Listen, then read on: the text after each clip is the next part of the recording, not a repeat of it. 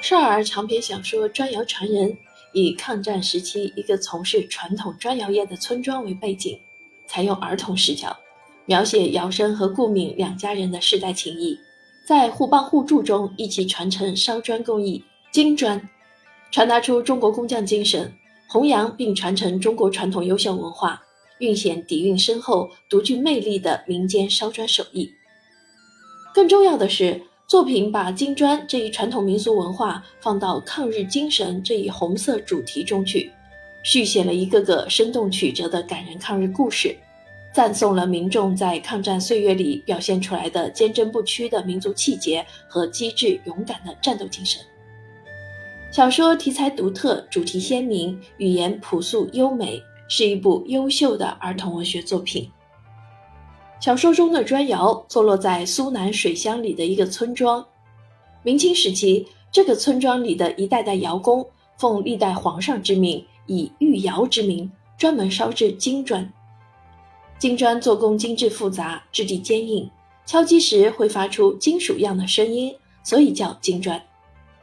还有一种说法是，一块金砖价值一两黄金，所以叫做金砖。金砖是用来修建故宫的。譬如铺设在故宫太和殿地面的四千多块金砖，至今完好无损，光亮如新。清朝衰落后，故宫修建工程停止，这个村庄里的御窑也就转为普普通通的民用砖窑。但到了抗战时期，横行在苏南水乡里的一帮日本侵略军，居然逼迫这个村庄里的窑生父亲等身怀炼制金砖技艺的窑工，替他们烧制金砖。姚生父亲他们自然不会答应，并跟日本侵略军斗智斗勇，直到粉碎侵略者的金砖梦，取得最后的胜利。